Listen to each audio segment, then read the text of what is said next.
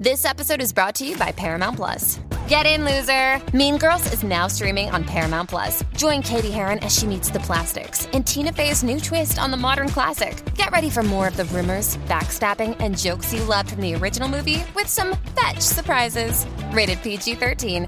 Wear pink and head to ParamountPlus.com to try it free. And I just remember when we walked onto the dock and we saw the boat. I was expecting one of those big car ferries like we have in Washington State. Yeah. You, So the Voyager 2 is a 65 foot aluminum passenger vessel that carries 46 people. Okay, so literally I was expecting like one that would carry hundreds of people. It was almost like what's the Gilligan's Island boat? The Minnow. Minnow, It was yes, almost like we were getting on We the Minnow getting on the for a three hour cruise. yeah, because you can't see the island once you take off. You're just you're just going off into the wild blue yonder.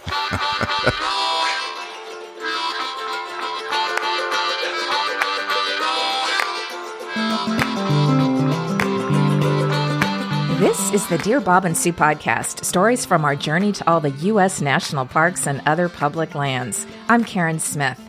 And I'm Matt Smith. We're the authors of the Dear Bob and Sue series of books.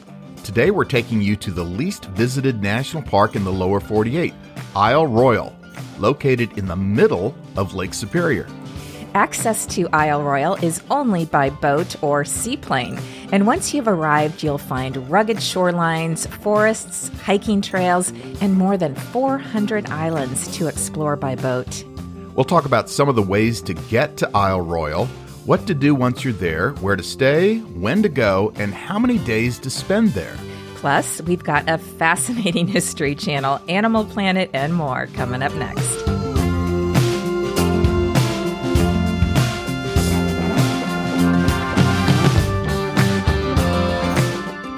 Matt, I see you're wearing your new Sinclair dinosaur hat that I got you for Christmas. I love my Sinclair dinosaur hat. It looks really good. Now I kind of want one too. Yeah, if, if I start smelling hair product uh, scents or perfume on, on my Sinclair hat, I will know that you borrowed it. So we were on a road trip, I think over the summer, and we stop at the Sinclair gas stations a lot, you know, on a road trip to fill up. And you were in some kind of angst because you wanted to buy a hat with the with the dinosaur on it and you couldn't find it or something to that effect. I just remember hearing a lot about that in in the car.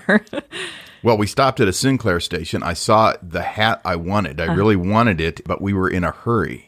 And so I didn't uh, I didn't buy it. We just got gas and got out of there. And I thought, well, I'll just get it at the next Sinclair station that we come to.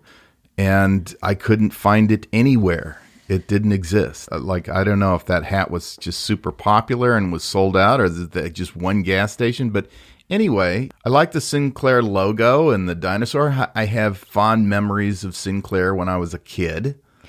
Oh, I know. I remember too on road trips with my family when I was a girl stopping at the Sinclair gas stations and that the green dinosaur that was out in front, we would always stop and have to pet it. Yeah, yeah. You know, when I found your hat online, Sinclair actually has a website where they sell these products, different, you know, t-shirts and stuff with that with the green dinosaur on it.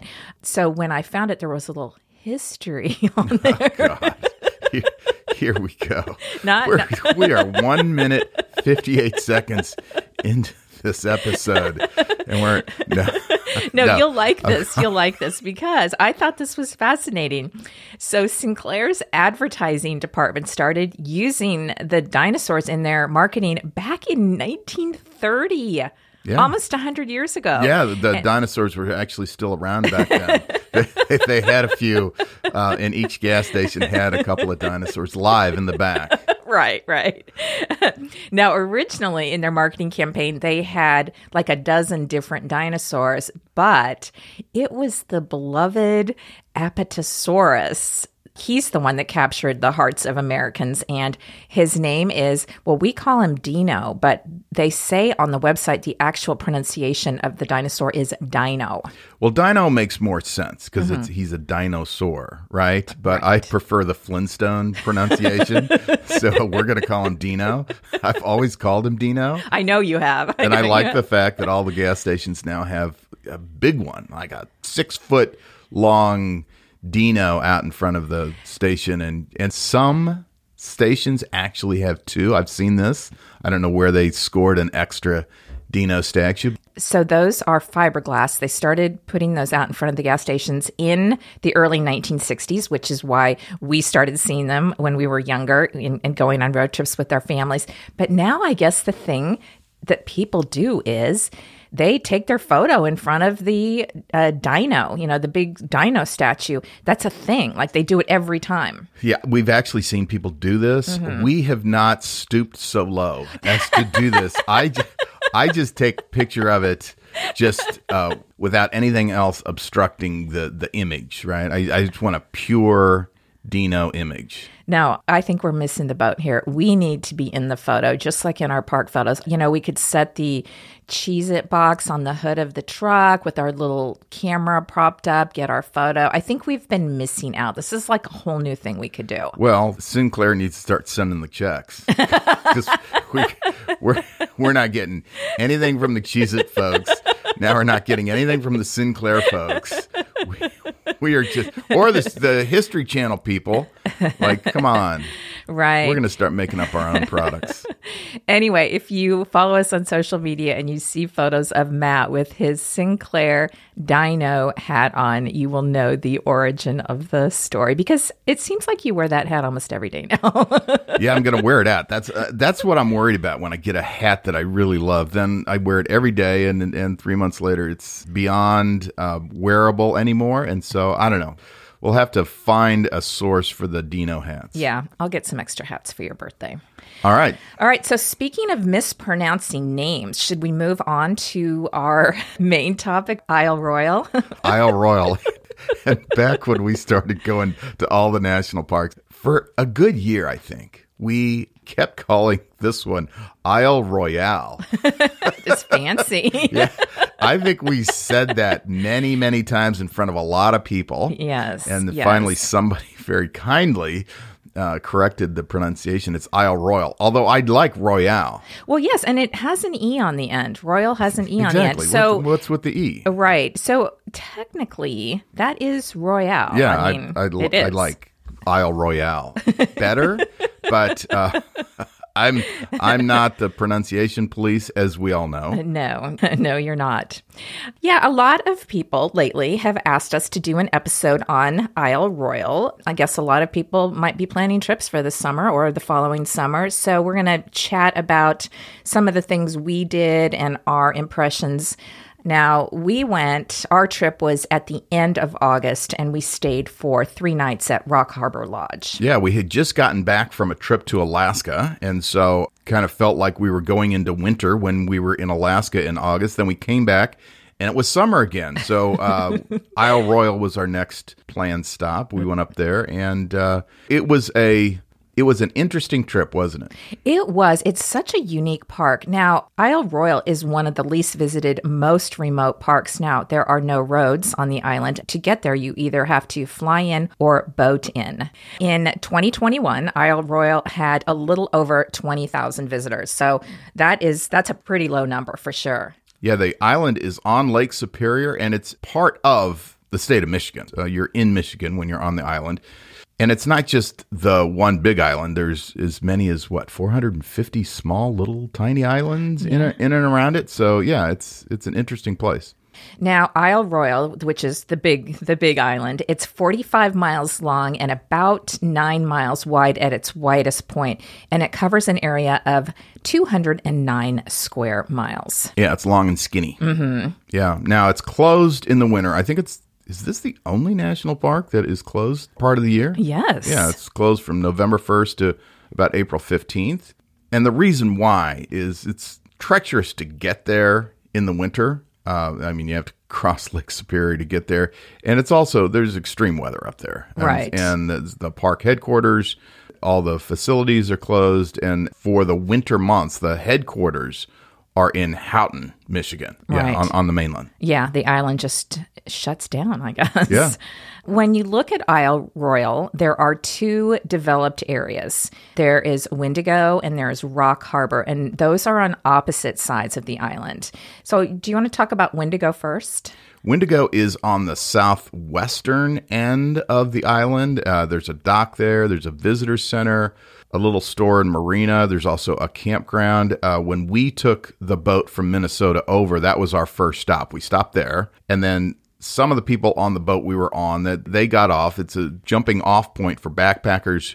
Some people like backpacking from Windigo area, the southwestern part of the island, over to the other end of the island, uh, Rock Harbor. So this is kind of where you would start and do your backpacking across the island. So, Windigo is the place to go if you want to camp or backpack.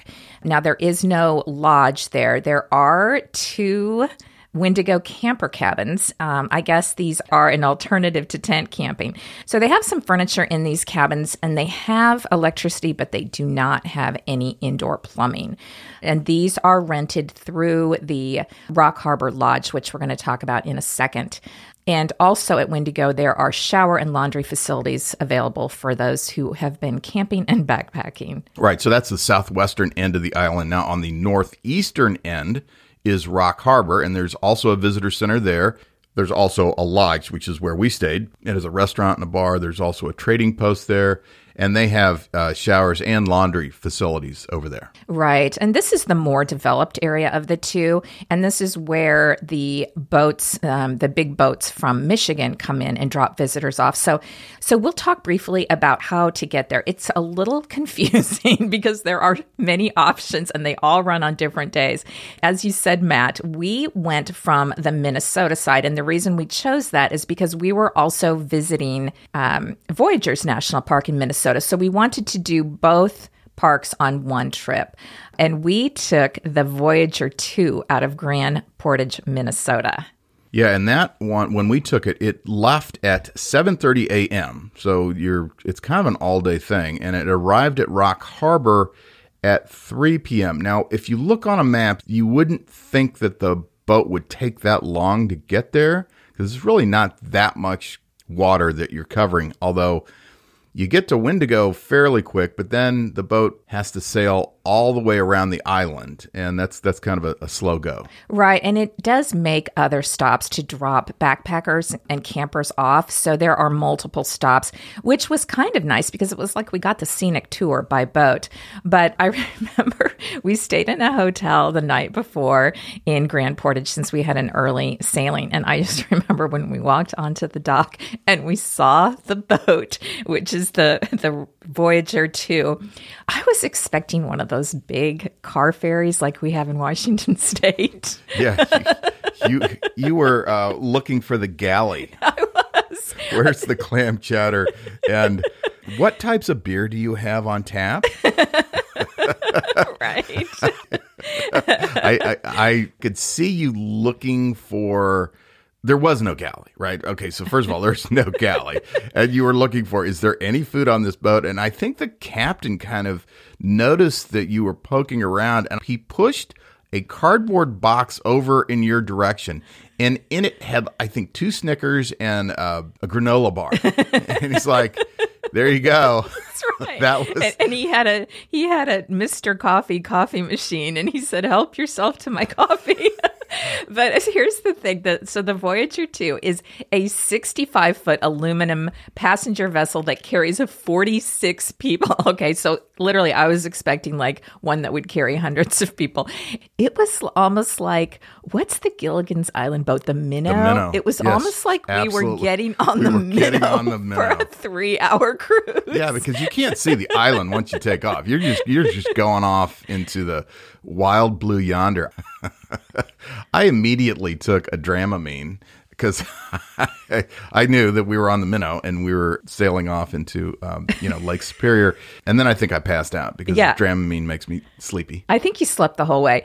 And you know, this boat also delivers mail to the island. It is like a mail boat. So here's the thing it was perfectly fine, but just know this, know all this before you go. So you're not expecting something different like we were. I mean, I think we were like sitting on these little wooden benches inside. There's a little outside part you can go to if the weather's nice. But yeah, it was very, very small. Also, on these big Washington State ferries, usually there are long benches with tables where we play cards and games and read. There's none of that. No puzzles. We didn't have a puzzle. I was asleep, so I didn't care. But, but yeah, so that's that's what it's it's like on that but which is perfectly fine. You just have to have the right expectations. Right. And as you said, Matt, we stopped first at Windigo. I think that was about a two hour sailing. We got off at Windigo for a half an hour. The ranger there, the park ranger, gives a spiel to all the people about, you know, the, the rules on the island and things like that. And then after a half hour, after we poked around for a little bit, we got back on and made the rest of the sailing around. Now, one other option also from Grand Portage, Minnesota, if you just want to do a day trip, if you don't have time to spend the night, they have a different boat, the Sea Hunter 3, and that goes back and forth just to Windigo. It doesn't go around to Rock Harbor. So it departs at 8:30, it gets to the island around 10, and then you have about 4 hours on the island where you can do some short hikes, you can shop in the little store there, all that kind of stuff before you get back on the boat and go back to Grand Portage. So, um, so that's an option for people who don't want to spend the night. Now, if you want a faster boat, you can depart from Michigan, the UP, the Upper Peninsula. And there are two different towns that have boats sailing to Isle Royal. One of them leaves from Copper Harbor, or as they say, Kapahava. and that's the Isle Royal Queen 4. Is it the Isle Ro- See, I would call it the Isle Royale Queen 4. It's 100 feet long. Uh-huh. It holds 85 passengers. It leaves 8 a.m., but not every day. Right. And that's what's kind of confusing about all of these boat options we're going to talk about. You need to get on their website and look. They have their schedules posted because it's all random. One of them might go on Mondays and Thursdays, and another one every day but Wednesday. And so we're not going to get into all that, but just note none of these go every single day. Well, it's not random. They have a schedule. It's, it's not Right. like just, It just wake seems- up in the morning and say, yes, let's sail Isle Royale Queen 4 over to the park. Okay, that's a good point. It is not Not random. It is not. written down in stone. Somewhere. We just, don't know what it is. Right. It seems random to me. Uh-huh. There is also a day trip option from Copper Harbor to Rock Harbor. Um, the crossing time is about three hours and 45 minutes, and it leaves you about three hours on the island to, um, to look around before you get back on the boat to go back. Yeah. So that's that's a lot of sailing time. It in is a, in a day. Right. Right. It is for sure. Yeah. The other Michigan option is Houghton, Michigan, and this is the Ranger 3. Now, this, comparatively speaking, is a big boat. It's 165 feet long. So it's 100 feet longer than our little minnow from Grand Portage, Michigan, and it carries 128 people. The sailing, though, heck, Karen, the sailing, it takes six hours. Yeah, so it's more of a slow boat. What are they doing for six hours? I don't know. I mean, I know it's a it's a longer trip, but I mean, six hours. Come on. Yeah, yeah, it must- step on it. It must go pretty slowly. Yeah. Now, for any of these boats that we've mentioned, you definitely need to make advance reservations on all of these. Again, they all have websites. And just know that occasionally there are delays and cancellations due to storms and rough seas. We have heard that people have been on the island and are ready to go home and they're waiting for their boat to come and pick them up and the boat doesn't come. Maybe for a day or two because it's too stormy for the crossing. Yeah. So You you have to have a plan B, don't you? you definitely have to have a plan B. And I would say one thing that we did not do very well was take more snacks. Oh yeah, yeah. We we usually eat all of well, like on a car trip, we eat all of the snacks for the trip in the first forty five minutes of the car trip, right? Right, But right. you do one of these where you're stuck on a boat and all you have is what's in your backpack. We don't even take enough snacks to get there. We don't. so you could take a big shopping bag of snacks. You could take a small cooler. Um, you can't take cooler. We saw people take coolers. Of course, and we didn't do that either. Now, at both Windigo and Rock Harbor, there is a small store where you can buy some groceries, but you might as well just think ahead and bring them yourself. Yeah, and pay ten bucks for a Snickers bar. Exactly. right. I don't know. That's that's unfair. I don't know that Snickers cost ten bucks there. No, probably five, five or seven, but not seventy nine cents. No, well, like at the Sinclair station. They have to sail them six hours across Lake Superior, the, Matt. The, the Snickers bar made the six hour sailing. Right, right, and especially for anyone who wants to camp or backpack, then it's really key to bring extra snacks. yeah, yeah. But there is one other way you can get to the island. Um, well, I mean, the moose swim, but we're not suggesting anyone swim. You could take a seaplane from yeah, Michigan. Yeah, we we did not do that because we had just come off our Alaska trip and we were just in a mid-air plane collision in a small plane and we were just we were not in the mood to get into another small plane. And I got to say, now it's 11, 12 years later, we're still not in the mood. We're not. To get into a small plane. but you can, you can take a plane over there, a little float plane. Yes, it's much faster. I believe it's anywhere from a half an hour to 45 minutes to fly over there. Now, it's also a lot more expensive. It's at least double. So, check out it's called Isle Royal Seaplanes. They have a website that gives all the information. I do remember when we were on the island and these little seaplanes would buzz above our heads. It was like we were kind of shell shocked. Remember, we would. There was one that just freaked us out because yeah. he was coming in for a landing and he was maybe 100 feet over our heads. And we did. We kind of went into this post traumatic shock uh, situation as we were hiking there. Actually, in all seriousness, that kind of surprised me because yeah, I hadn't realized how much of a shock that was. Well, yeah, and this was like you said right after. So yeah, I mean still... it, it, was a couple of weeks, I think. Yeah, yeah. after we were in our plane collision. Anyway, yeah. So, uh, but that it would be good for you though, right? like if you want to take a small plane, I'm sure it'll work out work out fine. Right, right. Okay, Matt. Karen. Uh, guess what it's time for? Uh, is it? usually edit in some music. Oh, that's right. Yeah. I, I will do that. it is History Channel time.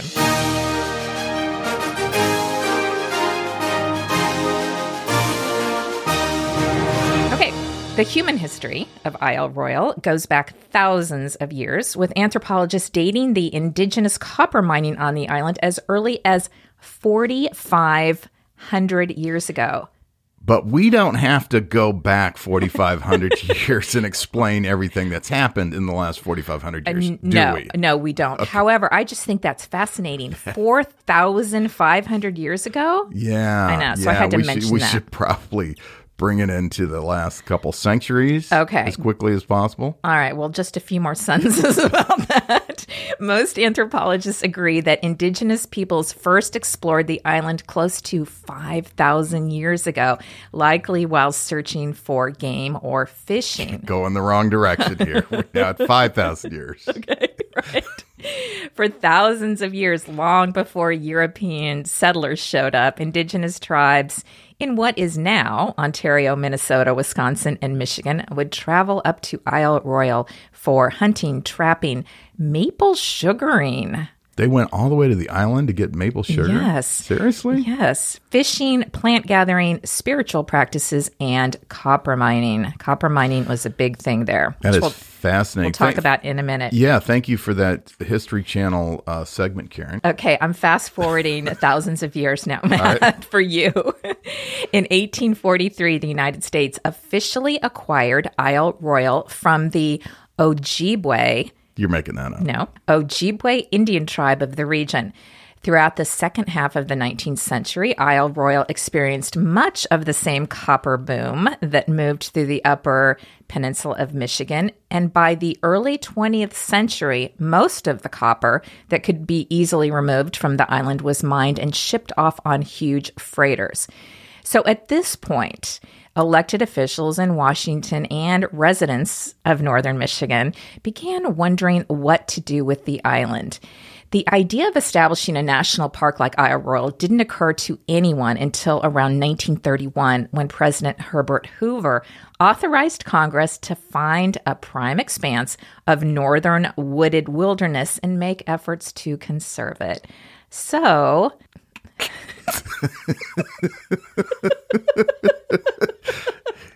You should take a breath between some of your History Channel sentences. I'm just, Matt. I'm just gonna throw that out there.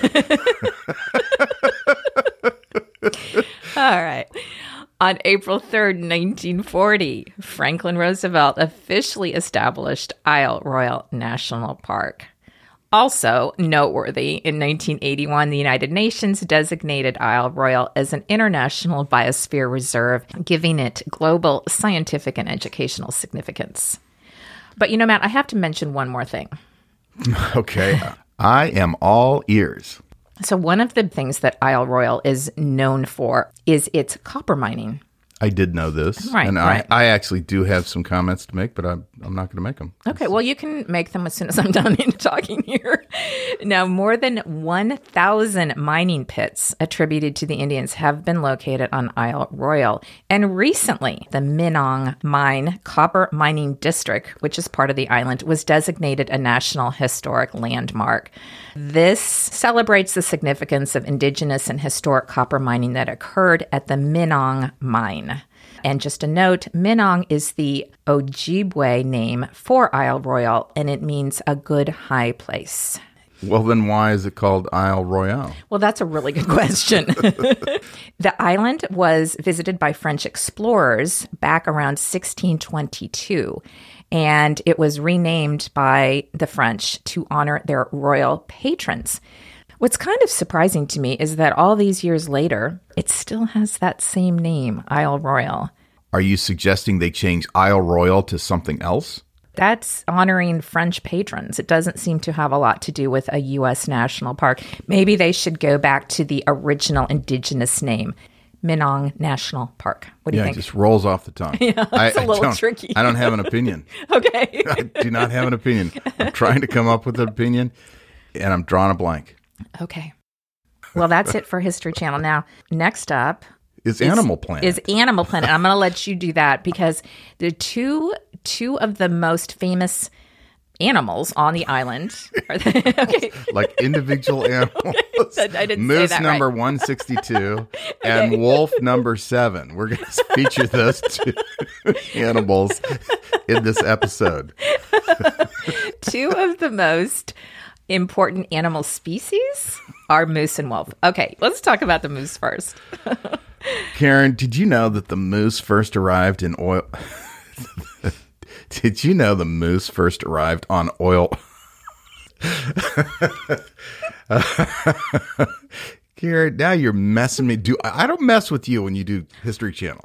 I don't. You just did. Okay. The moose first arrived on Isle Royal in the early 1900s. And uh, how, did, how did they get there, Karen? Well, that's a good question. uh, they swam. Now, I don't understand how this happens, but the moose are able to swim that far. I get that, right? They're good swimmers, apparently. But how does a moose just set off into a lake? They don't know it's a lake. It could be the ocean for all they know and they're just going to swim in a direction. You can't see the island from the mainland. So these moose are just like getting in the water. Like, how bad does your life have to be to just, as a moose to decide I'm just taking my chances? I'm just going to swim across this lake and hope there's something out there.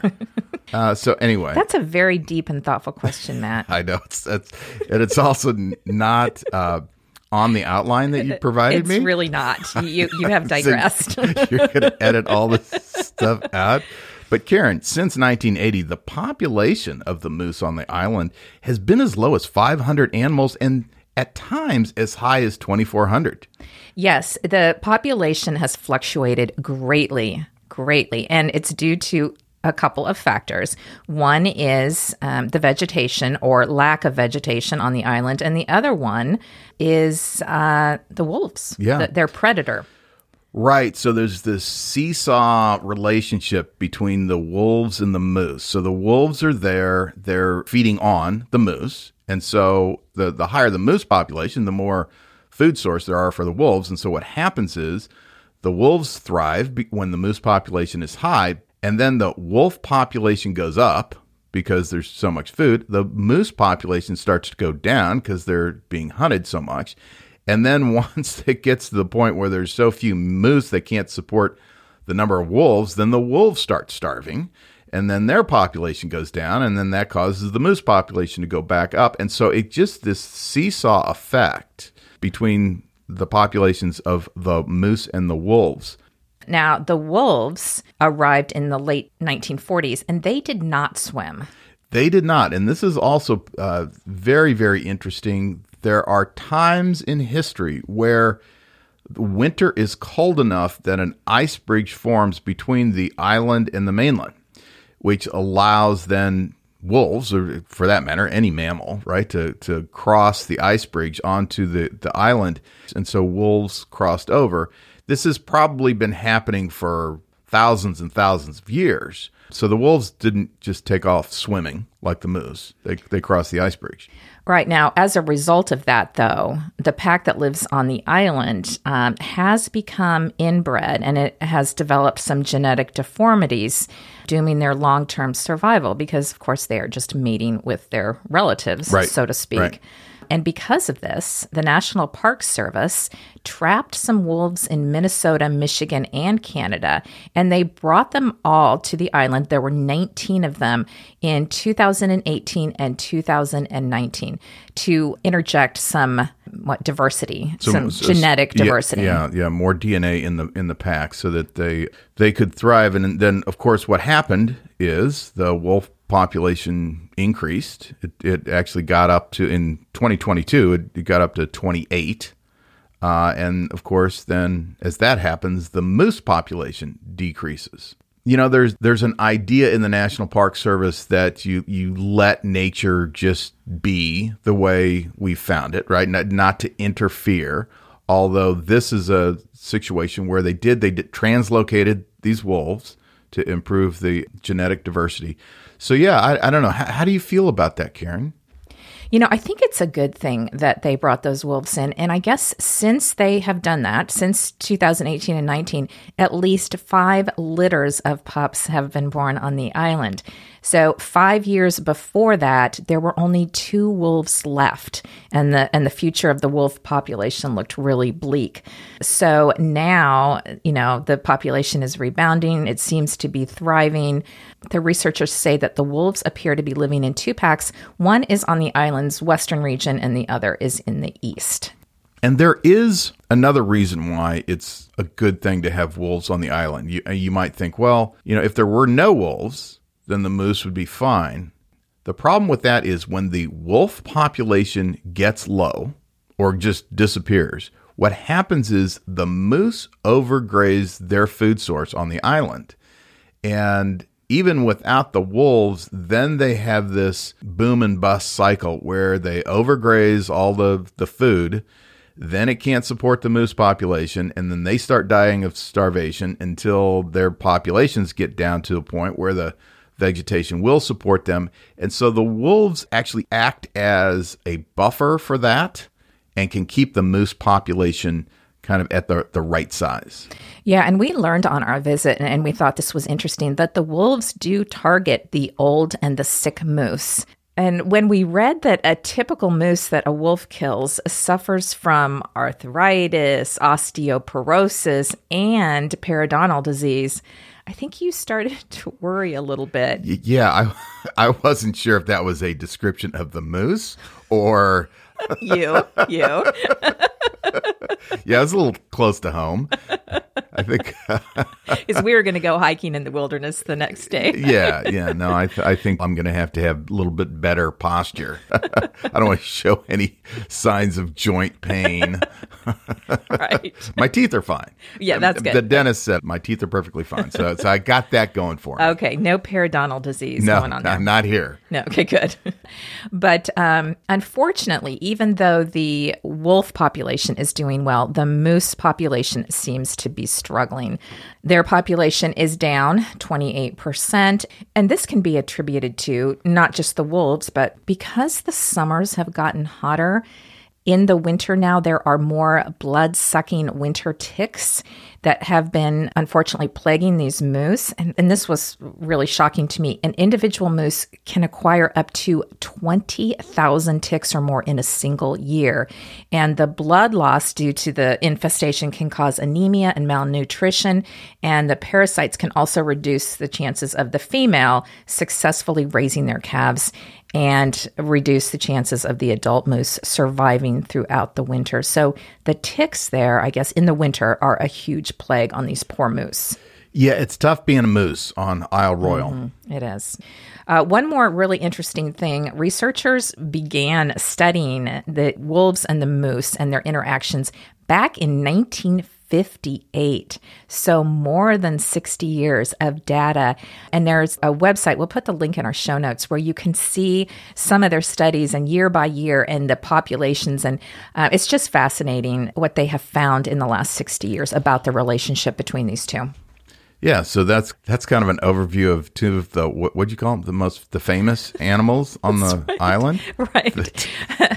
the iconic animals. Unfortunately, on our trip, we did not see a wolf or a moose. We didn't. We didn't see either. No, no, no. Was, that was kind of disappointing. I, I, don't know. I don't know what was going on there. We yeah. Were, all right, so moving from Animal Planet, let's talk about where to stay on the island. The only lodge, which is Rock Harbor Lodge, open from June 6th through September 8th. Yeah, there's a couple of room options. You got the Lakeside Lodge rooms. Those are just standard rooms and suites, kind of like motel t- type rooms. There's 60 of those available. They have private baths. They have um, views of Lake Superior. So you got that. You also have housekeeping rooms which are located on Tobin Harbor, which is an eighth of a mile walk from the Lakeside Lodge area. And that, that's where we stayed. Yeah. And I remember that being nice. We had our own little cabin. It's like a duplex cottage. Now, each of, of these accommodates six people. So it's good if you have a bigger crowd or if you bring your family. There's a little kitchenette. There is a double bed and two sets of bunk beds. And they also have in the kitchenette, they have some cooking utensils and, and plates and stuff like that. I remember the one thing that kind of bothered me about this, though, was that there are big windows that overlook the lake, overlook Tobin Harbor, but none of the windows would open. And also, there was no place to sit outside. There was no deck, there was no porch, there were no chairs. So it was kind of strange. You're in this beautiful place with a beautiful view, and we were inside looking out. Yeah, so so I liked it, and you have obviously grievances to air. That's my review. Yeah. I would say that if it's just two of you going, one or two people, I would probably stay in the Lakeside Lodge in one of those hotel rooms. You know, we didn't need a place as big as the housekeeping cabins, and I think it's just it would probably would have been more convenient if we had stayed in the lodge. Well, we didn't need utensils and dishware to cook up the two Snicker bars that we brought. right. So, so that was kind of wasted on us, but yeah. Yeah, it is nice though. If you want to cook your own meals and you bring stuff, you could certainly cook. You wouldn't have to eat in the. There is a dining room and the Greenstone Grill at the lodge, which we, of course, ate every meal in. also, in that little area, there's a water taxi service, and it, so it can take you to different places on the island. They also offer canoes, kayaks, and motorboats to rent by the half day or full day. We did not do either of those. No, and I wish we would have, although we were so inexperienced at the time that it probably wouldn't have been a good idea to set out on Lake Superior in a kayak, um, not having any experience at all. But for those of you who are used to um, being out on the water, then that would certainly be a wonderful option. We spent our time hiking. One of the hikes we did was Scoville Point. It's a moderate 4.4 mile loop that begins at Rock Harbor Lodge and then it goes east to incredible views of the rocky outcropping at Scoville Point. Now, the trail, it winds back and forth through the forest and shoreline, so you kind of get a mix of scenery. Yeah, I really liked that trail. Um, another one that we did not do this one, but this is a very popular one, the Rock Harbor Trail.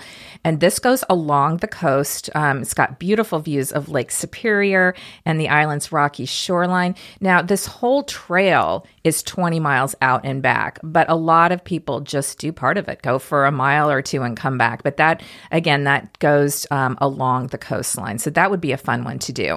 Yeah, there's also the Tobin Harbor Trail. Uh, great views of Tobin Harbor and then the surrounding forests. It's a it's a moderate hike. It's about six miles out and back. Yeah, that was a pretty one. We did that, and then we also did the Mount Franklin Trail. Mount Franklin is not really a mountain, it's a 1,000 foot high rock bluff along the Greenstone Ridge. Now, that's a longer hike, about 10 miles round trip. It's got about 672 feet of elevation gain. And if I'm remembering right, Matt, that was at the very end, wasn't it? As we got Right. up to the top of Mount Franklin. Right. Yeah, but some great views on that one as well. A great view of Canada and the north side of the island. Now, there are about 165 miles of trails on the island, and a lot of these trails intersect with each other. So, the best thing to do would be get a trail map, uh, decide how far you want to go, and of course, talk to a ranger and, um, you know, get their advice about what would be best for what you're looking for when you're there.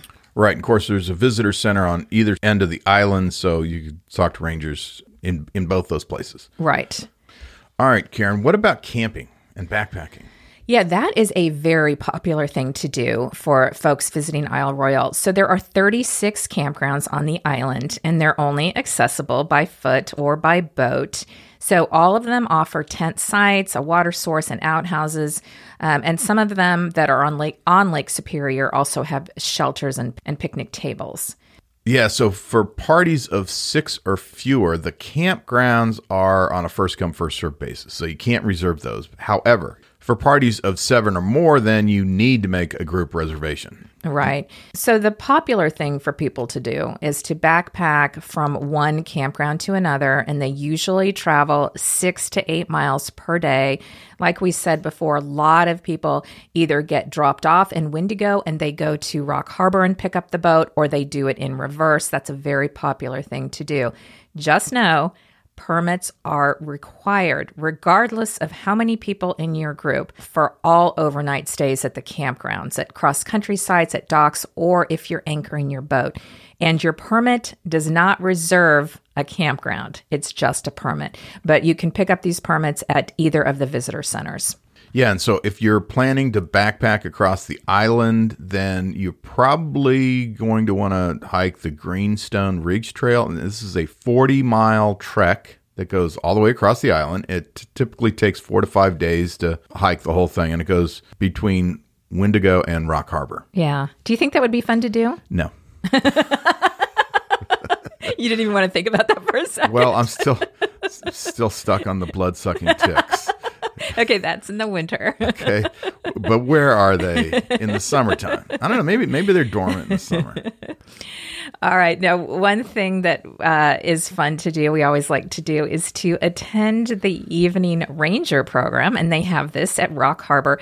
Uh, now, when we were there, they had made the announcement earlier in the day that the topic was going to be about wolves on the island. And so we were really excited to go to this presentation. We were very excited to learn about the wolves. We got there early. We got a seat right in the middle of the set of chairs there that they had all lined up. However, when the time came for the ranger to give his talk, he introduced himself and said, I know you all came here to hear about the wolves, but we have a slight change of plans. I'm going to talk about the history of mining on the island instead.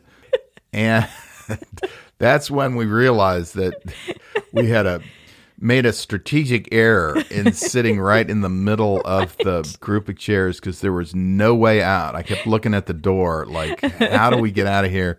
We didn't want to be rude. No, So no. Just get up and walk out.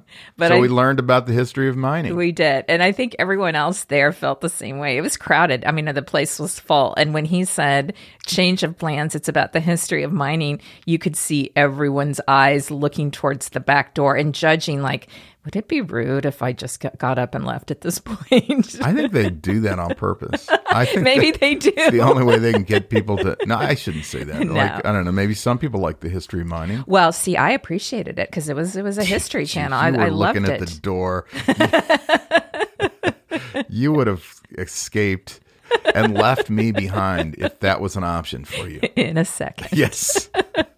Anyway, check out the Evening Ranger programs because they're you know they're always talking about something interesting. Well, Karen, you know, another thing you can do on the island is the MV Sandy tours. Yes, the MV Sandy is a boat, and these are ranger led tours. Now, you can get tickets and information at the Rock Harbor Lodge office. And these tours run from early June and they end in early September.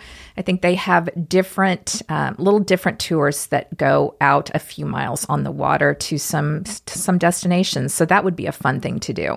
Yeah, I didn't even know about that when we were there. I, I, I would have liked to go on the MV Sandy. Yeah, I'm not sure that they had that when we were there. I don't know. We missed it somehow, but I think that would definitely be a fun thing to do. So take a look at that when you're there and see where where they're headed and if you can get tickets to go. What does MV stand for? I don't know. Do you know? I think it's motorized vessel. Oh, okay. Yeah, I think. We'll fact check that. Yeah. All right.